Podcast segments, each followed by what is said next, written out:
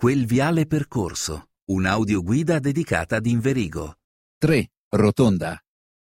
Posizionata sulla collina più alta di Inverigo, Villa Cagnola, detta anche la Rotonda, si caratterizza per la sua posizione dominante e per l'unicità del disegno architettonico, caratteristiche che l'hanno presto resa uno degli edifici più rappresentativi di Inverigo e, soprattutto nell'Ottocento, tappa obbligata del viaggiatore di passaggio per la Brianza. Ma come si è arrivati a questo edificio unico nel suo genere? Per comprendere dobbiamo tornare al 1813, anno in cui il marchese Luigi Cagnola, uno degli architetti più attivi nel panorama artistico milanese a cavallo tra fine Settecento e inizio Ottocento, autore dell'Arco della Pace di Milano, decise di restaurare completamente il vecchio palazzotto che aveva acquisito dalla madre, Emilia Serponti.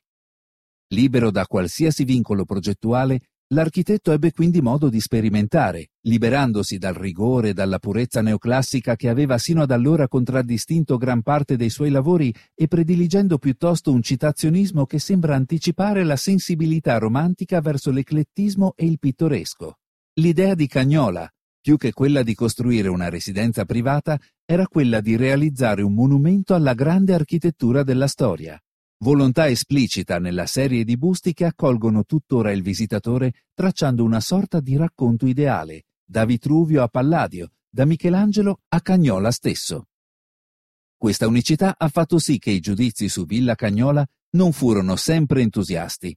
Ad esempio, non sfuggì la contraddizione tra le forme utilizzate e la destinazione residenziale, spesso sacrificata in nome dell'effetto scenografico.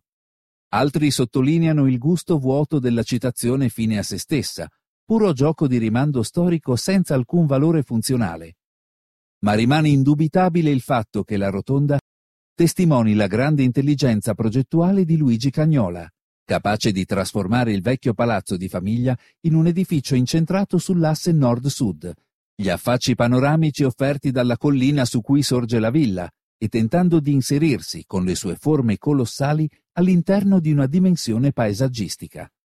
Poco importava se si stesse viaggiando verso Erba, Bellagio o Milano, la rotonda, come un faro, appariva riconoscibile all'occhio anche da lontano.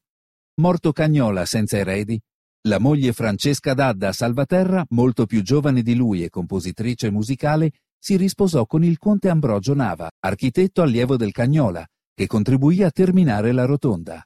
Alla loro morte, ancora una volta senza eredi, la proprietà entrò in vicissitudini turbolente, diventando francese, venendo sequestrata dallo Stato italiano durante le due guerre mondiali e finendo per essere messa in vendita. Fu così che nel 1949 Don Carlo Gnocchi decise di acquistare la villa trasformandola in una sede della sua fondazione Pro Juventude, convinto che l'amenità e la bellezza del luogo potessero essere un valore aggiunto per i bambini mutilati e invalidi di guerra che ospitava e di cui si prendeva cura. Tuttora la villa è una delle sedi della Fondazione Don Gnocchi.